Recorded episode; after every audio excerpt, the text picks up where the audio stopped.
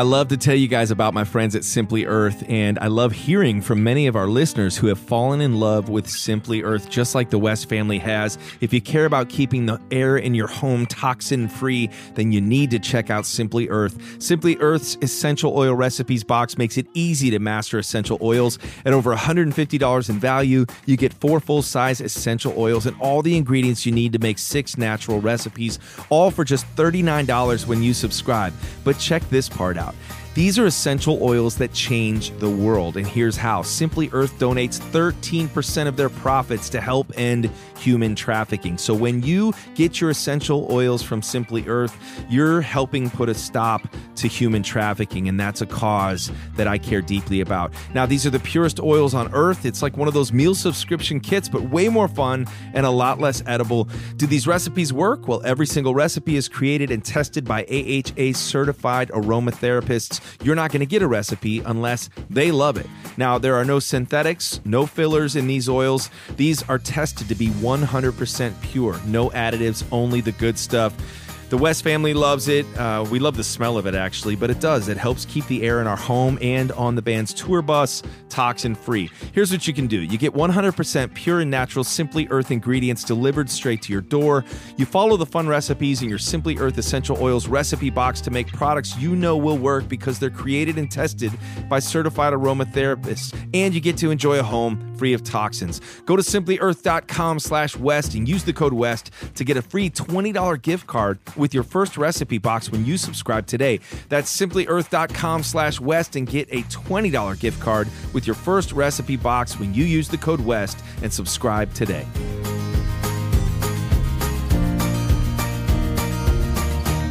What's up, my friends? Welcome to another episode of the Matthew West Podcast. I'm your host, Matthew West, and as always, I really hope you like it. Thanks for joining me. How you doing? Are you doing well? You having a good week? Bad week? Busy week? Crazy week? I've had a couple of crazy weeks traveling, uh, but it's been fun. We started off the month of September on the East Coast, played a special event in Washington, D.C., which was amazing. Thanks to my friends at WGTS in Washington D.C., about 5,000 people showed up at this this awesome location called Tyson's Corner, right outside of this big shopping mall. It was so cool. Then we went to Salisbury, Maryland, had a show thanks to my friends, the Bridge Radio out there, and uh, and then we closed out a special event called Worship on the Mountain in Danville, Virginia, with Bethel and MercyMe, and oh man, great weekend. Then we headed to Ohio, a couple shows in Ohio, which were so much fun. I spoke at a school in Austin, Texas, then Rock Hill, South Carolina. And I'm just now catching my breath. It's been a crazy start to the month of September, not to mention some songwriting and, of course, creating this podcast every week that I am so in love with. And I hope you are having a blast joining me. So um, thanks for joining me. You know, speaking of travel, guess what? Did you know that I'm going to be on tour with Casting Crowns throughout the month of October? I don't know how many tickets are left in these different cities, so I haven't really made too much of a mention of it. This is a rescheduled tour from back when the pandemic first hit. So if you want to catch me and Casting Crowns on the Only Jesus tour, go to matthewwest.com slash tour and uh, whether it's one of the Casting Crowns tour. I'm also going to have a pretty special tour announcement coming up. So uh, stay tuned for that. And I sure hope I can meet you at, at a concert soon. If I haven't seen you at a show before, uh, what, what are you waiting for? Come on. Uh, I hope to see you soon. All right, let's get into today's show. Now, my guest today is a pretty fascinating guy, and I've loved getting to know him.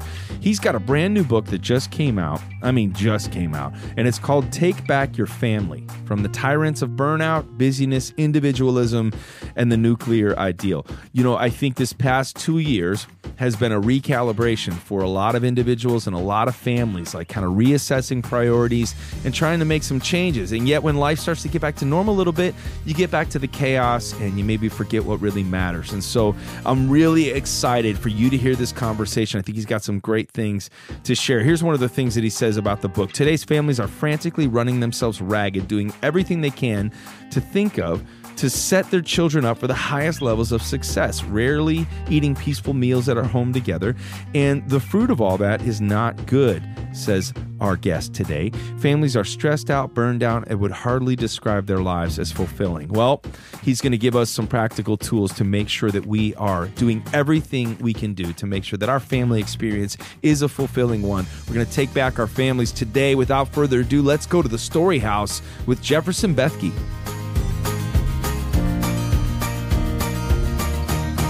I'm fired up because you have a book that just came out, and I'm a family man. I'm a dad of two daughters, and your book title grabbed me right away. The contents in the book, the topic of the book, I think is going to speak to a lot of families. It's called Take Back Your Family. So, uh, can we start by you telling me your family story? Like, tell me tell me who's in your family tell me what's gotten in that let that lead us into why you're passionate about writing a book of this topic yeah so it's me and alyssa uh, it's my wife. We've been married nine years, both from Tacoma, Seattle area, and three kids seven, five, two, girl, boy, girl. Nice. It's a blast. We absolutely love it. But yeah, the reason that we're so passionate about family and when we got into it is probably so even before we started having kids, there was kind of a mentor in my life. We're very close with them now, close mentor figure. I would also consider him just a really close friend. We talk all the time. But back then we were just kind of starting to like meet and hang out with them. And I remember you probably had this experience in different ways, whether it's with family or not, but they just did their family so different. And I was just like, why? Like, you kind of like, you were just hanging around them. You're like, the kids are like 12 and starting businesses. They're like always doing stuff together. They're, you know what I mean? Like the kids seem to like be well behaved and obedient and actually like love their family. They did this thing like every Friday night that we got invited to. They call it like a big Shabbat dinner, you know, almost like the ancient Jewish tradition of like a big family meal and there's storytelling and candles. And so we would just be hanging around them and I would kind of just be like, this is weird but awesome. Like this is like you guys are just different. And I just remember asking him like, why are you guys different? Why are you guys weird? Why do you guys do family like this? And he was just like, I, I remember what he said. It was like ten years ago. And he's like, Jeff, we're not weird and different. He's like, the West, American West is weird and different. He's like, this is just actually how family has been across culture, across times, certainly the scriptural narrative. Um, he's like, but this this kind of experiment that the West has done since the Industrial Revolution of hyper individualism and the family being nothing more than just a springboard for the individual success of each person, and how once they're kind of sent off to college, then it's like delete the family and start over. He's like, that's weird. And that was from that moment on, like that's fast forwarding, where it just kind of like it was just this seed in my kind of like it's a little bit of the matrix, you know, like once you see it, you can't unsee it. So I was like, whoa. But we didn't have kids yet.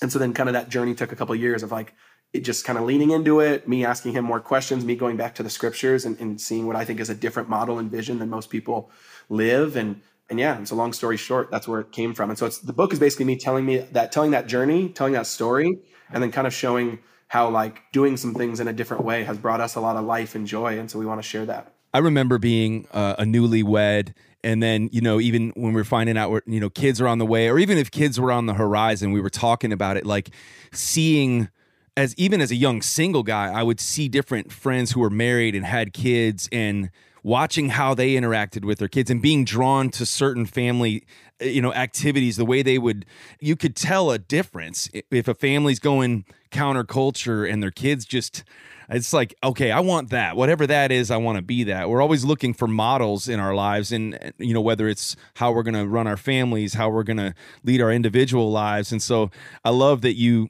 kind of tapped into something special going on with that family.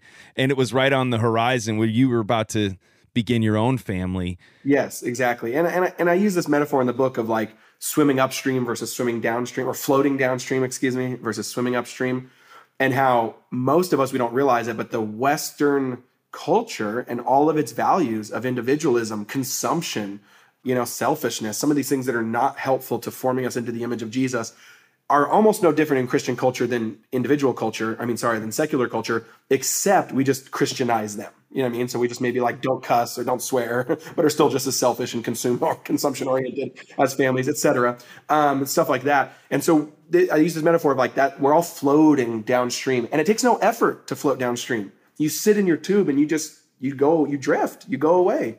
But it, what it does take effort to do is to get out of your tube and walk upstream. You can't do that mindlessly. You can't do that aimlessly.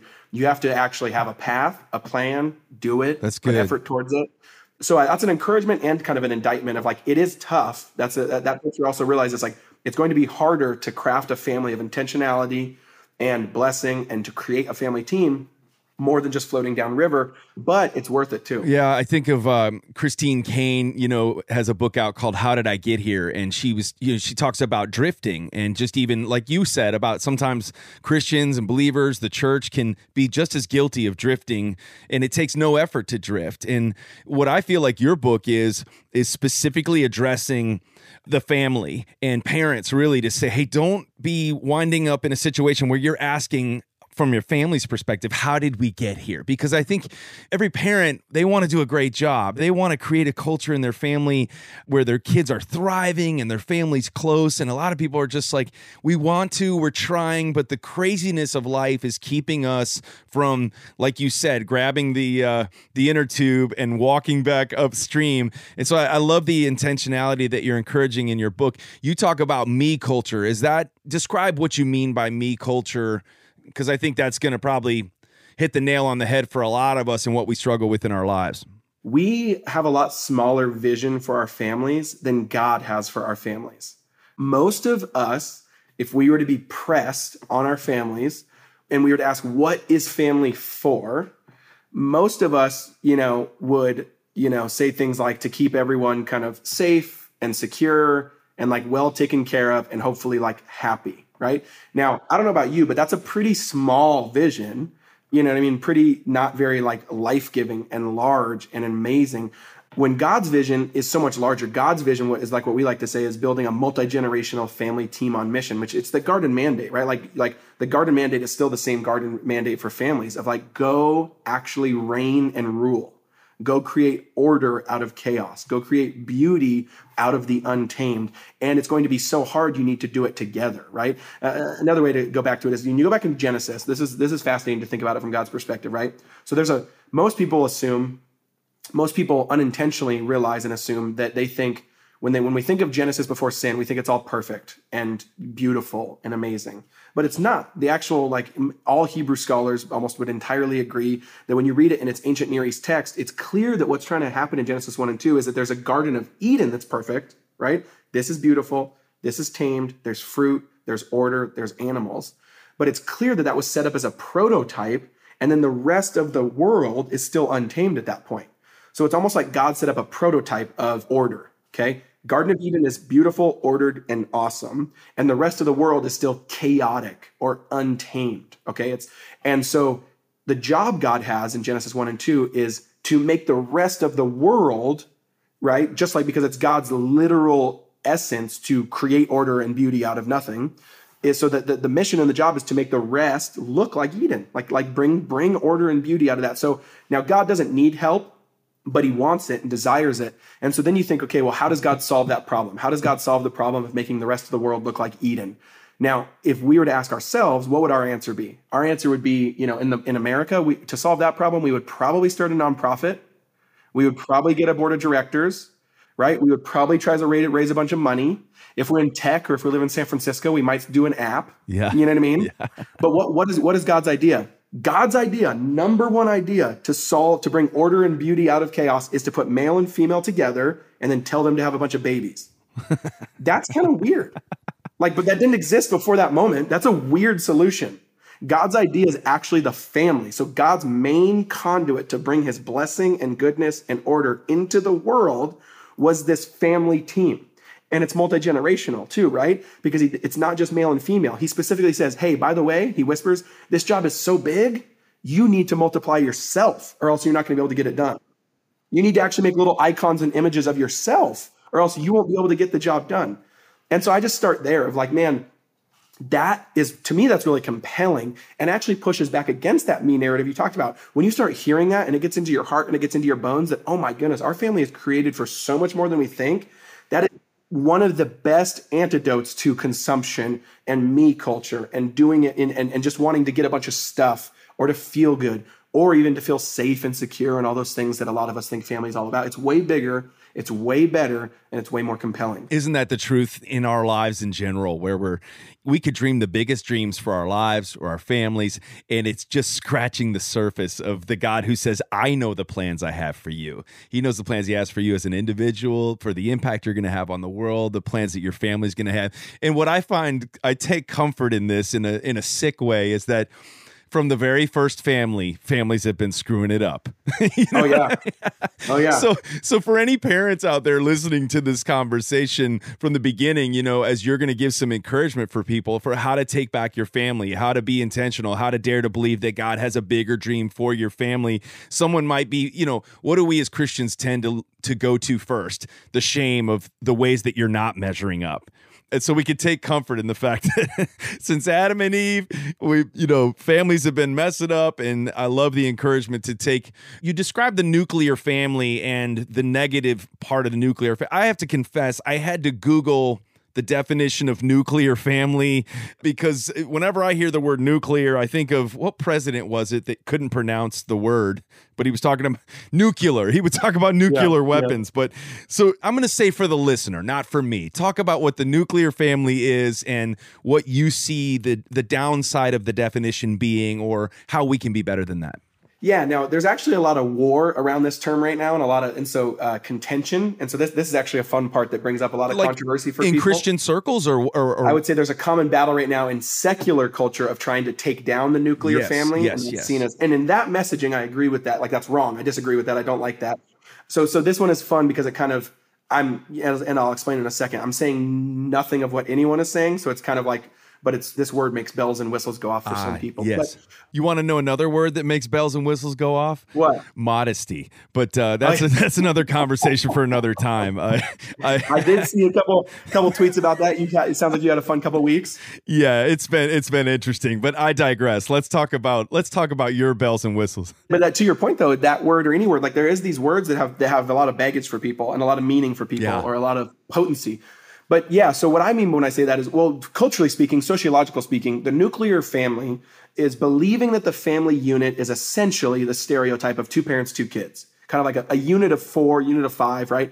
Um, it's it's only it doesn't span multi generations. It's just like it's, it's small, kind of nuclear. You get the idea with the nuclear of an atom and stuff like that. So nuclear family, but now a lot of Christians we don't realize that the model that we're trying to fight for in our family is actually just trying to go back to 1950, not trying to go back to the scriptures, right? And what do I mean by that? David Brooks, famous New York Times journalist, conservative Orthodox Christian journalist, has a really good article in the Atlantic uh, last year called "The End of the Nuclear Family," and he he highlights the same thing I'm trying to highlight in the book that a lot of people don't actually realize, but the nuclear family is not God's design, right? God's design is actually what David Brooks calls a corporate family, meaning it's it's much larger and wider and bigger, or what we call in our kind of uh, ministry family teams a multi generational family team on mission. And what we mean by that is like you know nuclear families don't have all the power to survive meaning like that's why you also have a lot of people who you know it just doesn't work right? You like and i think we're seeing that now in our culture where you know the classic like dad goes to work mom stays home two kids thing at least in our economic world right now that's nearly impossible right? And i think it should be because i don't think it's actually the way it's meant to be. We're created for much more extended generational family so you get outside of the West and you go to Israel today, you go to the more other parts of the Middle East, you go to 300 years ago before the Industrial Revolution, and almost every household averaged about 14 to 16 people, not just parents and kids, but you have multiple employees that are living in that house. You have probably two or three grandparents living in that house. You have aunts and uncles who are usually surrounding that house or next door to that house. And that's every household. That's not an anomaly. That's literally every household. And that is still today in the Middle East how most households are organized. And so the fact that the way we've reduced family to this, this unit has made it actually really fragile. And that's what David Brooks argues as well, meaning it only takes one little thing, a divorce or some bad decision or a death in the family or someone getting fired, and that family is crushed. I see what you're saying. Without that support system, without the extended family. And so it's again, it's back to that idea of man, God's design is always better than ours. And so one of my favorite parts is in what is it Genesis 18 when it says Abraham when he goes after Lot or whatever, you know, and then like all that stuff, or maybe it's 17, but it says Abraham gathered 315 men from his household and then went on pursuit. It's like, who has 315 men in their household? Another way to put it too is 200 years ago in the Industrial Revolution, and I'm getting real meaty here, but this is really what the book talks about for the first couple chapters because you got to understand it. What happened with the Industrial Revolution was cataclysmic to the family because what it did is it, it, when it took the father out of the home and put him in the factory, it changed the main formative place of identity and economic activity from the home to the factory. Huh. Okay. Interesting. So before the Industrial Revolution, the home was actually the hub of activity. It was where you got your identity. It was where you had your job. It was where you got all of your life. It was it was everything. It was like a, it was like it was buzzing with power and beauty and goodness. But the Industrial Revolution comes along, and now all of a sudden we extract the, the work from yeah. the home, take it over here, and now the home becomes nothing more than just a place to consume, a place to feel good, a place to veg out, and a place to be entertained.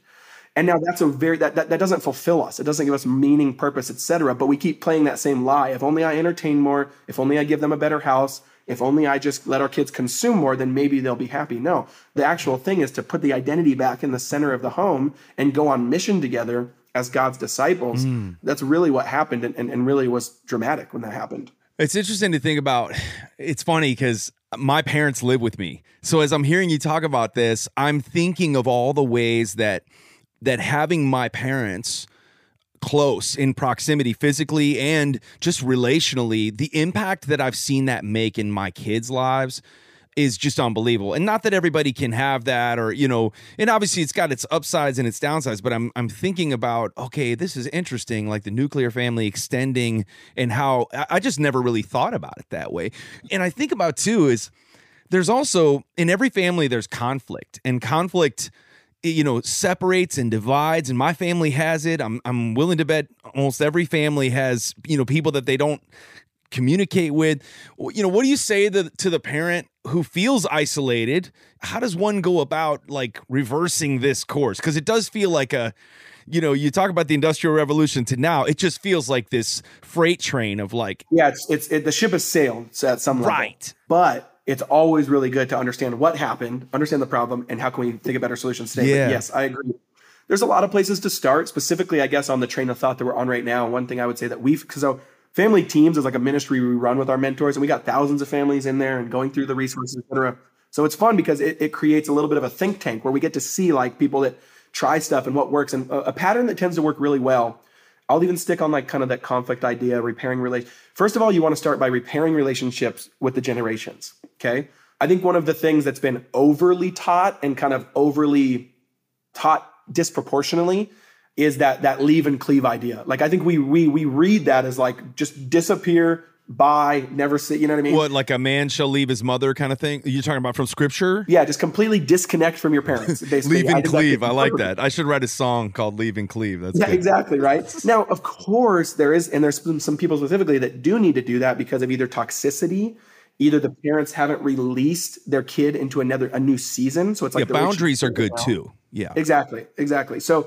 but I think linking yourself to the generations is God's idea and God's wisdom. And so one idea that we always tell people is, you know, because it's hard too, because you know, there's a lot of trauma with kids and parents. You mean like adult kids and parents? There's a lot of difficulty with that, and there's a lot of conflict with that. So I would say maybe about 5% of people actually have an enormously brutal, toxic relationship and they need to cut off. Like they need to get away from that. I would say the other 95%, God actually wants to use the difficulty of that relationship that's not toxic, but difficult to actually heal us and heal them. But we run from it, right? We, we run from it. So, and I have a feeling what you're going to say is what it's going to take is getting the inner tube again and not not drifting down river and i'm saying this because you're not even finishing your sentence and already convicting me because i can think of family relationships that i will allow just to drift down river, not connect, sweep it totally. under the rug when we got to get the inner tube, maybe do the hard work to to see what kind of repairs and healing. Can, do we believe that God's plan for our family is to stay fractured or are there some relationships that can be healed if we're willing to step in and do the hard work, right? Yes, exactly. And I think that's what I'm that's what I'm saying too is that we have to realize that if that God wants to bring order and beauty through family, and it's always been like that. First, it was gen- the Genesis mandate, that family. Sin came into the world, so God wants to repair the brokenness and sin in the world by then creating a new family. You got Noah, then another one, Abraham, then another bigger one called Israel, and then another one, New Testament, called the family of God. So it's like it's always God's way. God's way is always through a group, team, family, always, and you can see that all the way through Scripture. So lean into that. And one easy way we say with grandparents is because there is can be conflict there, etc. One thing that can really alleviate a lot of that is put them in a seat of honor, like once a week at like a dinner or something like that, and just ask them stories. It's crazy how that can That's take away cool. all the like conflict stuff, right? And so we do that where we put them on a seat of like, you know, our grandparents are always over and we have these questions or parents that we ask them of like, like, and, and it's fun too because it kind of takes us out of it and it always connects the grandparents to the kids in a really beautiful Yeah, way. yeah. yeah. almost like elders of the tribe and they become the story gatekeepers, the wisdom gate gatekeepers. And so we always like every Friday night we're asking them questions. Like I have actually have a book that like is a cheat code that's like a it's called like a grandparents journal, and it is all these fun questions for grandparents. Like This is a book you wrote? no, no, it's just a fun book on like Amazon. You know Oh, what I mean? cool. And it That's- has all these questions that you can ask grandparents. And so w- it's just like a cheat code. Basically, once a week, we just do that. And it's crazy how it repairs the relationship, right? So it'll be things like what's one memory you have from getting your first bike? What was a, a breakup you remember from high school? What was your first job? Like just all these stories to just put them on the seat of honor, which they love, by the way. Yeah. And then it extracts all this awesome stuff. what strikes me is the heart of that being you know that everybody's got their own vantage point everybody's got their own story and when you start to understand where your grandparent comes from or where your dad comes from it almost you know you can't help but have greater compassion when you understand what somebody's been through what their experience has been and so i could see how it that could- repairs the relationship. Ah, yeah, It- it, that- like it, it softens and it's beautiful and and it, and it gets back to kind of that old vision of like yeah, in the West we don't honor and cherish old people. We don't we we you know we, we don't like here's, here's another way to put it. In the West, what's the ideal human? Meaning like what does our culture hold up as kind of the icon of success? It's usually a 24 year old male who's strong and has started a tech company, right? Yeah. Um, you know, Yes, But yeah. when you ask that question to the scriptures, the scriptures makes it very clear that it's someone with gray hair. It- that's literally is what it says in Proverbs. So it's like we have a very different vision of what we think is like a peak human. You know what I mean? And so to lean into the scriptural vision of where is the wisdom at? Where's success at? It, to scripture, it's someone who's lived a long life and has a lot of stories to tell. Hey, I want to ask you a question. What's interfering with your happiness right now? Uh, here's another question Is there something that is preventing you from achieving some of the goals that you have? Do you just feel stuck? Well, you've heard me and several of my guests throughout the past year talk about how valuable counseling has been in our lives and in our stories. Too often, we just sweep the issues in our lives under the rug and we never deal with them. And if we don't deal with them, we never heal and we can't take steps forward the way that God calls us to. And that's why I'm excited to tell you about our sponsor, BetterHelp. BetterHelp assesses your needs and matches you with your own licensed professional therapist. You get to connect in a safe and private online environment. You can start communicating in under 24 hours. You send a message to your counselor anytime, and you'll get timely and thoughtful responses. Plus, you can schedule weekly video or phone sessions. Now, this is not self help, this is professional counseling. And this is all without ever having to sit in an uncomfortable waiting room. BetterHelp is committed to facilitating great therapeutic matches. It's more affordable than traditional offline counseling, and financial aid is available. Now, this service is available for clients worldwide, and they've got a broad range of expertise available, which may not be locally available in many areas where you live. Licensed professional counselors who are specialized in depression, stress, anxiety, relationships, family conflicts, anger, grief, self esteem, the list goes on. We've all got some stuff that we're dealing with in our lives, and BetterHelp wants you to know that you're not alone. Anything you share with your therapist is confidential. This is convenient, professional, and affordable. You can check out testimonials that are posted daily on their site. Now, this is not a crisis line, but check this out. In fact, so many people have been using BetterHelp that they're now recruiting additional counselors in all 50 states. I want you to start living a happier life today. As a listener, you're going to get 10% off your first month by visiting our sponsor at betterhelp.com slash MWP. Join over 1 million people who've taken charge of their mental health. Again, that's betterhelp, H-E-L-P dot com slash MWP.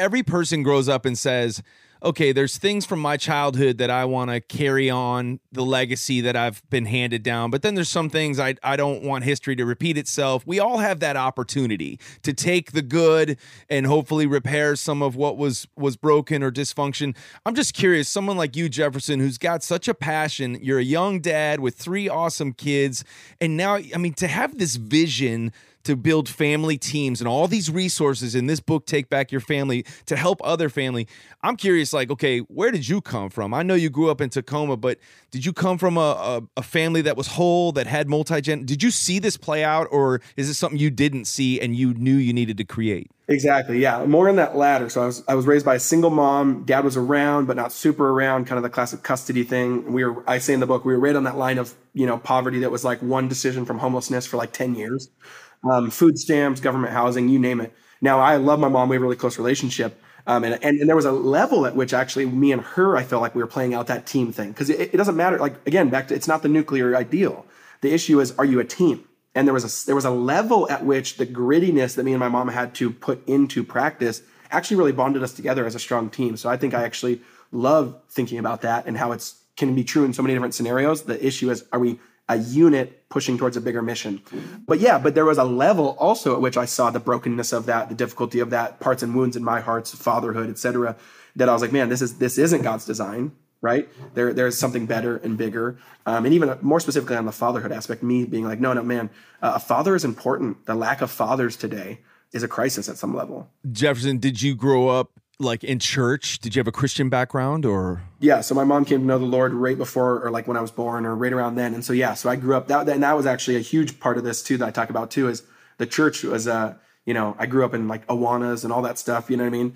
And going to church, and so that that was an amazing blessing to look back on the family of God and how that just holds you in those seasons. And I think that's another testament to family is more about this commitment of a unit coming around, and, and I definitely saw that in church. To hear the fact that like how you grew up and what you grew up, your own personal experience, the fact that it wasn't the yeah, shiny, the, perfect, the picture yeah, yeah. perfect example of what you're striving for. Like there's something that kind of hits me on a deeper level now that as I turn the pages and as the listeners pick up your book, the fact that they can read from a guy who's come from a broken home, whose team looked different than what he's encouraged. I don't know, it just hits on a deeper level. So you like became famous through this YouTube, you started speaking out about the difference between religion and just and, and, a relationship with Jesus. And one of the things that I talk about on every show, I ask every guest, whether it's off topic on their book or not, is just because I love hearing it, is I ask every guest, what's your blue couch story? And what I mean by that is I was 13 year old kid, preacher's kid who didn't have a personal relationship with Jesus. But one day I, I sat on a blue couch in my childhood home and I stumbled across a Billy Graham crusade and it was one of the first moments in my life where I really felt like my faith was becoming real to me. And sometimes there's moments where I feel like I'm drifting and I'm far. I feel a distance between me and God. And I feel like God brings me back to that moment where where it's like the hour I first believed. And I'm curious, like you talk about like pushing away from religion and pushing towards Jesus. Can you share with the listeners a moment where your faith first became real to you?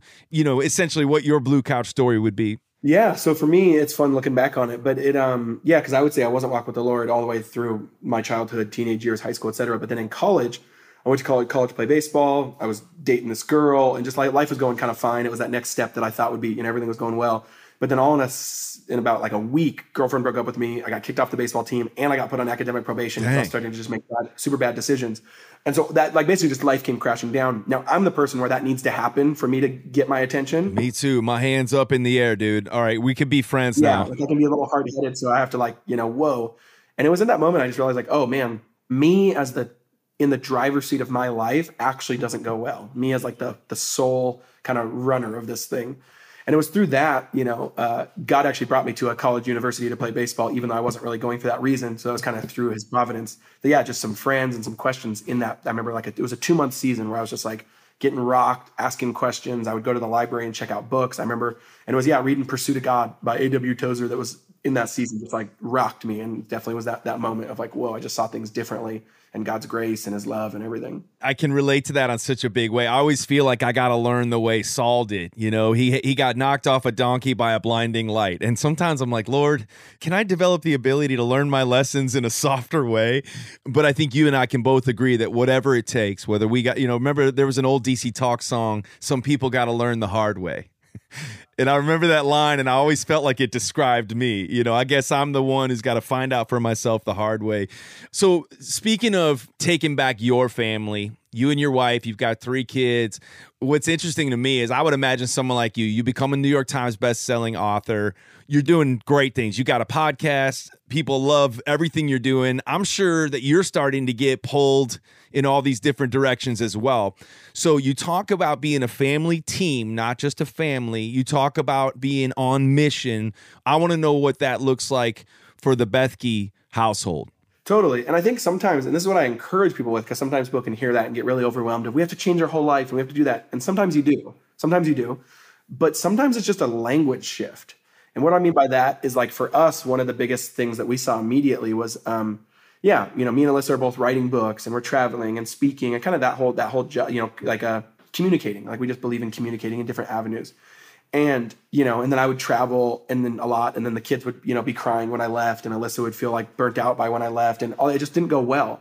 But it was it was just something as small as a language shift of like me approaching the family after I started thinking about this and being like, hey guys, First of all, I'm not going to always say yes to things if you don't want me to. So now, like, first of all, let them in on the decisions because we are a team. So, like, I, you know, number two, I am not like this is not my work and you guys are just staying at home. I am actually an ambassador of Team Bethke, just like an ambassador gets sent to France from the US, right? Yeah. And when I go, I represent our team. Boy, that's a game changer. Team, you know what I mean? And our team, and so then we're only going to say yes to things that we think are good for our team or that our team wants to say yes to or that wants to send dad out to.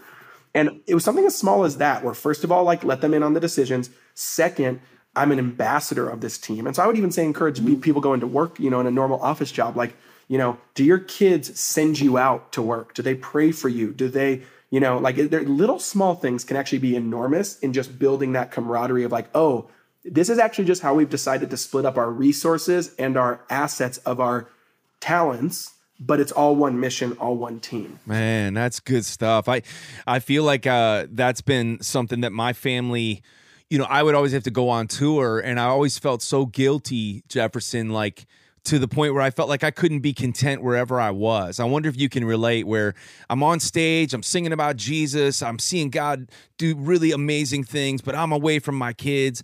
And one of our game changing, you know, I feel like a moment where the West family became a team was somebody allowed for the opportunity for my family to travel together. And we had a tour bus as a family. And all of a sudden it felt like Team West yes. getting to like go on mission together. And even now, as my kids are in school, I'm out on tour. I still feel like there's a Team West. I think it's so important, like you just said, as, as a dad, as a mom, to let your family in on the decisions, the power of the answer no, probably. Because I think if you and I are wired anywhere similarly, and, you know, dreaming big, big aspirations. So when big opportunities come, it feels crazy to say no to stuff. But the power of a no is, is an important thing. How do you guys handle uh, just down to get down to like tangible weeds for a second? There was a moment where like I looked at my family just the other night and we're all sitting in the living room and every single one of us on our devices not talking to each other but in the same room. And I am willing to bet that there are families everywhere, even listening to this show right now, where they're, if they took a picture of their quality family time, it would be a picture like the West family, where we were literally all on our devices. How does the Bethke family handle technology and media and all the things? I think it just comes down to setting some goals, setting some boundaries, but it is tough. TechWise Family is a really good book I recommend to a lot of people. But I think, yeah, we have like our family tech manifesto, and it's kind of like, hey, we all are agreeing to these rules, even dad, who has to be on it the most. So I'm going to like show it the most. You know what I mean? Like I yeah. have to prove it the most. So it kind of trickles down. And that's really helpful because it feels team spirited of like, hey, we all have to do this. And it's something that, you know, as simple as like certain rules of like phones can't be in bedrooms, you know, um, they have to get plugged in and plugged, you know, kind of put away in a different place Good. for morning and night. I mean, our kids are still pretty young, so they don't have like that huge screen time thing yet. But it's coming. yeah, it is. It is. And then even like something like movies, we just say, okay, well, if we're going to enjoy technology, let's enjoy it together. So instead of being like, hey, everyone go take an iPad and go watch a show, it's like, hey, we have family movie night now. You know what I mean? And like we all are watching, the phones are put away, there's popcorn made. So it's like, it's kind of like using those things for the benefit of the family rather than letting them tear them apart. Isn't that crazy too? You talk about like the individualistic nature of our society. Even like your Netflix account has yes, each family member. I mean, yes. I was just thinking about that. Like, and they all have their preferences, and it all points us towards our bedrooms to watch what we want to watch. We don't have to join together as a family, and and yet what you're saying is we have to. We have to fight against that and take back our families. Man, this is really good stuff. One of the things I, I wanted to say to you is what strikes me about the importance of your book for families who are listening right now, or a parent, or somebody who is going to be a parent someday, like you witnessing that family several was it 10 years ago you witnessed a family you said this family's different i want to model my future family like somebody might be listening right now and what you're providing for them in this interview and in your new book is they're going to get a glimpse of that family that you saw, right? There so this can be that experience for them. We've been talking all through the summer about how to live a no what if life. I've got a song out right now and it says, you know, what if today's the only day I got? I don't want to waste it if it's my last shot. In the end, I want to know I got no regrets and no what ifs.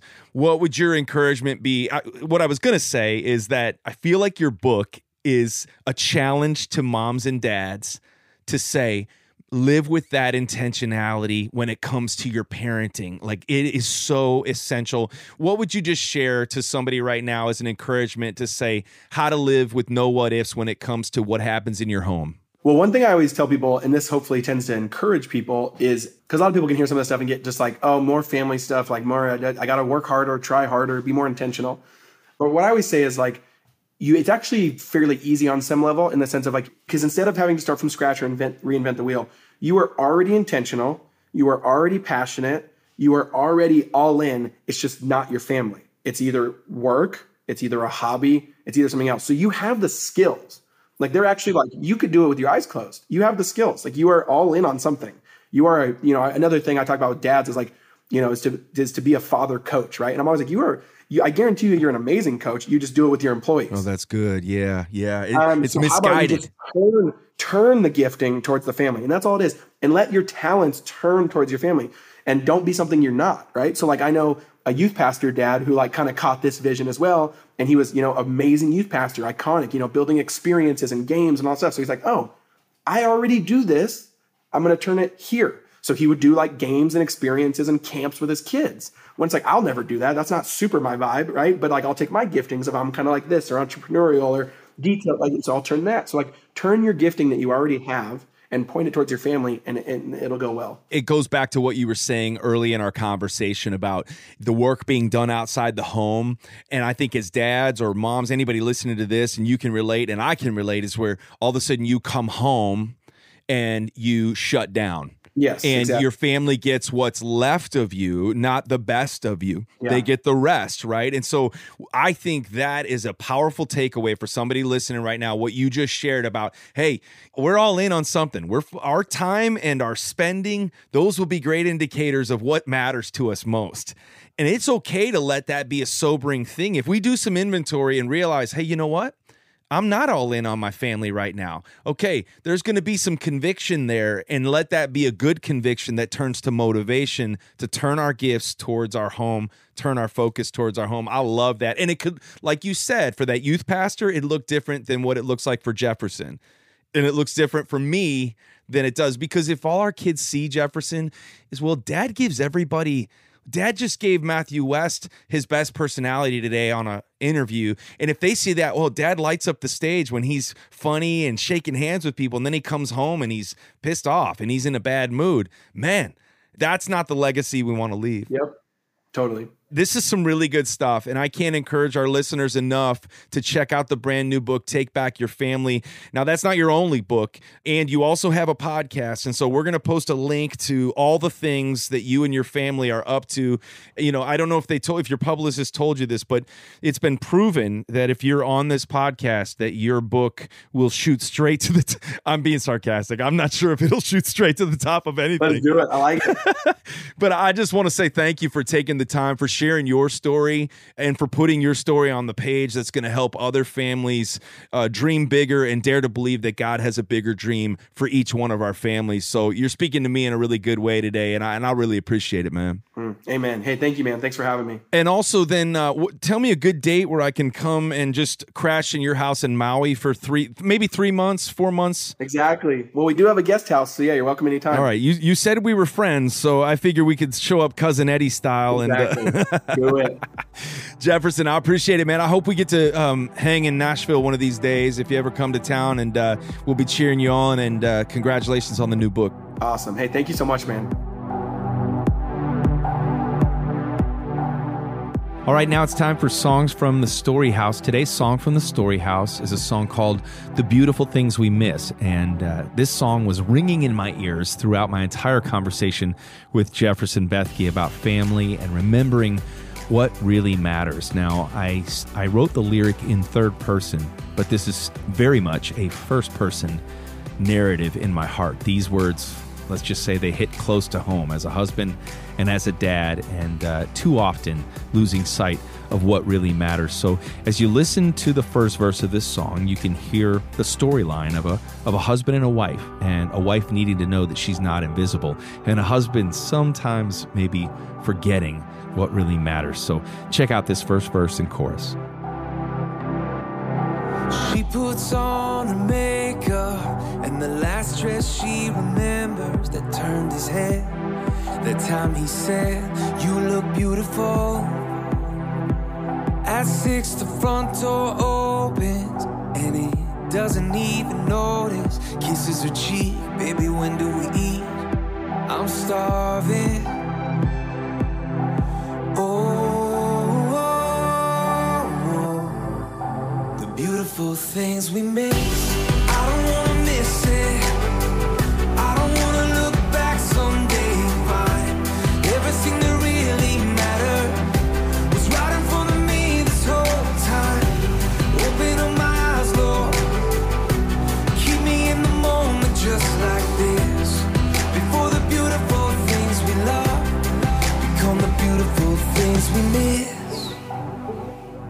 The original idea for this song actually came not from thinking about my family, but I was on a hike in the mountains of Colorado.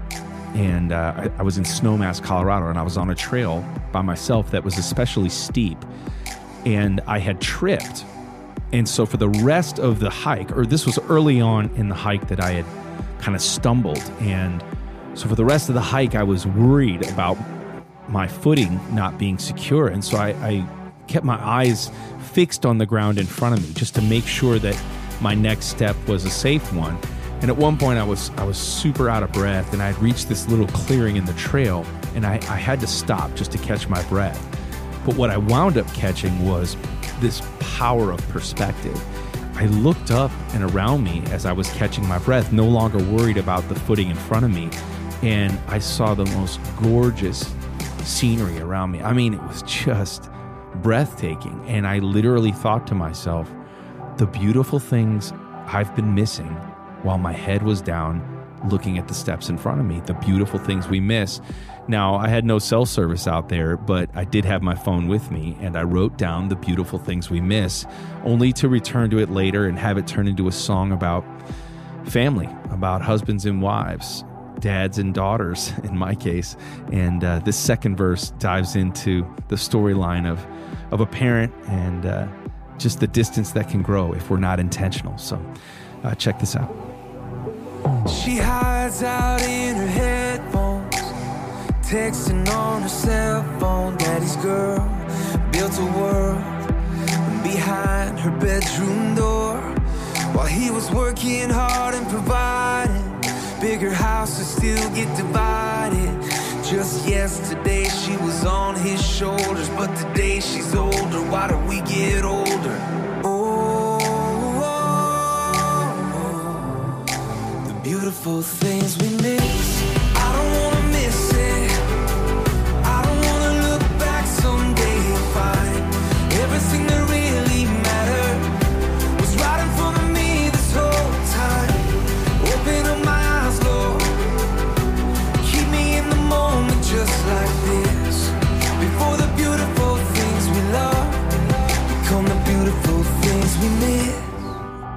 Now I'm sure you can see why this song was ringing in my ears while I was speaking with Jefferson Bethke about the importance of taking back our family. I hope this song moves you, and uh, maybe you're a parent out there.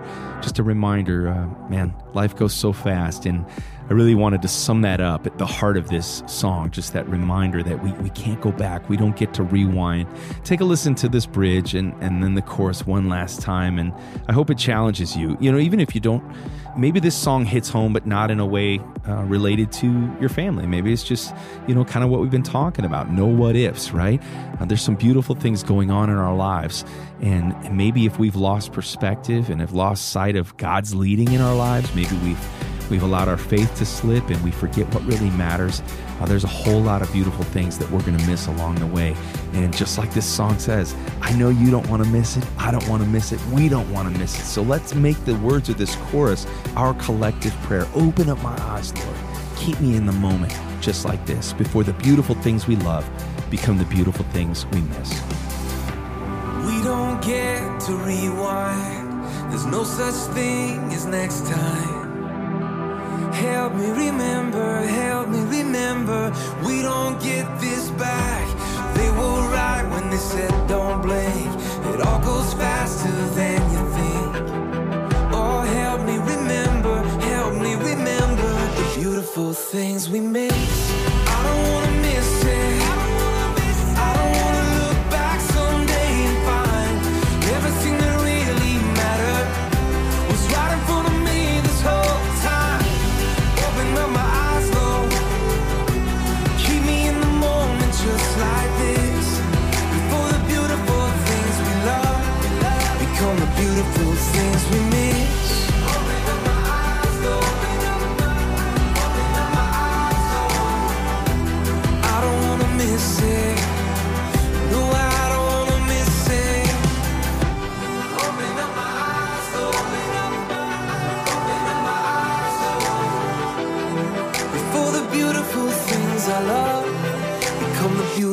Things I miss. He's my dad, and he gives great advice. And that's why this last segment of today's show is called Dad Vice. He is my dad, and he gives good advice. And that's why this segment is called Dad Vice. Dad, thanks for being here. Let's talk about an important word, but one that is very hard for me to, um, well, to rest in. Okay. The word is rest. Yes, lots to say about this uh, word. Our key verse, Matthew 11 28, Jesus said, Come to me, all you who are weary and heavy burdened, and I will give you rest. What a timely verse to all of us today. We're all tired and weary, and those out there that are parents, those out there, whatever situation in life, you uh, most likely need rest. Let's look at the word weary. Feeling or showing tiredness, especially as a result of excessive exertion or lack of sleep. The word exhausted, drained of one's physical or mental resources. Very tired. How many of us today, again, feel weary and exhausted? We probably all would raise our hands, especially in these last 18 months. I was listening to a live stream of a, a church, that, uh, of a pastor who pastors a mega church, and he got up before his congregation and says, I want to be honest with you this morning. I'm tired. And Matthew, on uh, Caleb last night, a teacher wrote in she just finished her first day back to school and she was exhausted.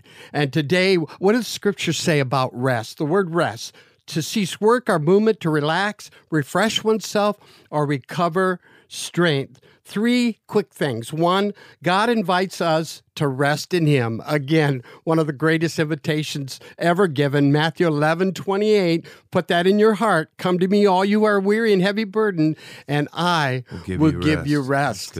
And then, secondly, find rest in obeying his word. Matthew 11, 29, right after that wonderful promise in verse 28 Take my yoke upon you, let me teach you, because I am humble of heart, and you will find rest for your souls. Taking on his yoke means that you are coming under the authority of God's teachings and following in his footsteps. When you read and obey his word, it will bring rest to your soul. One of his teachings that will offer you rest you need is found in the fourth commandment, Exodus 28. Honor the Lord's day and keep it holy. So God promises us rest and when we obey his word, there is a supernatural rest and energy that comes to us. That's good. Need some rest today. You know where to go. You know where to turn. And uh, the world is trying to uh, wear us down and wear us out. There's no shortage of things around us right now that are just making us tired. I can relate to what that teacher said and shout out to all the teachers out there, Yes. right?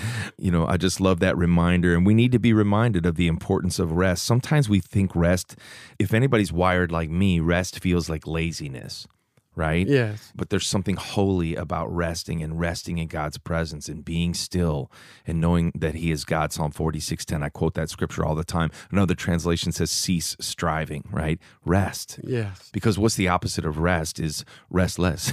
There's- I don't know if that's the exact opposite, but Yes. you know, I, being restless is no way to live your life. And you can look around this world and feel so unsettled and feel restless and think, oh, I got to jump into action. And sometimes the best action is to rest. Right. It's good stuff, Dad. As always, right. thanks. Thanks, Matthew.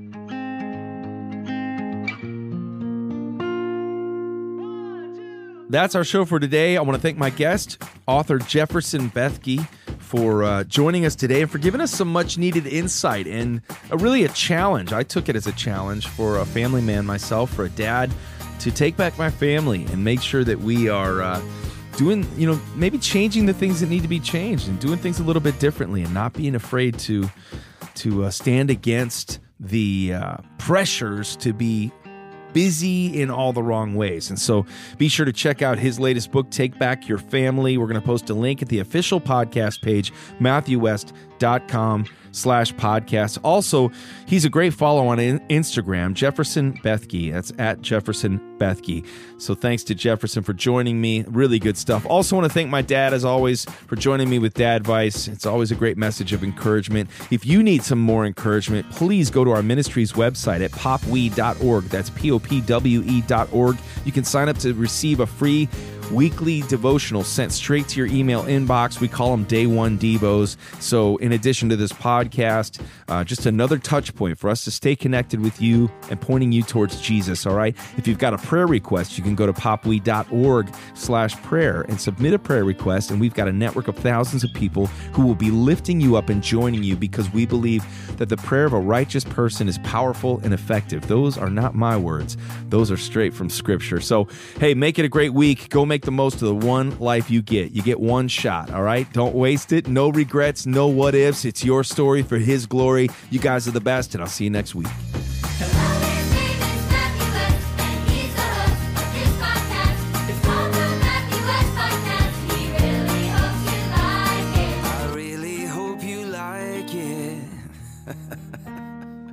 Seriously, I, I, I do.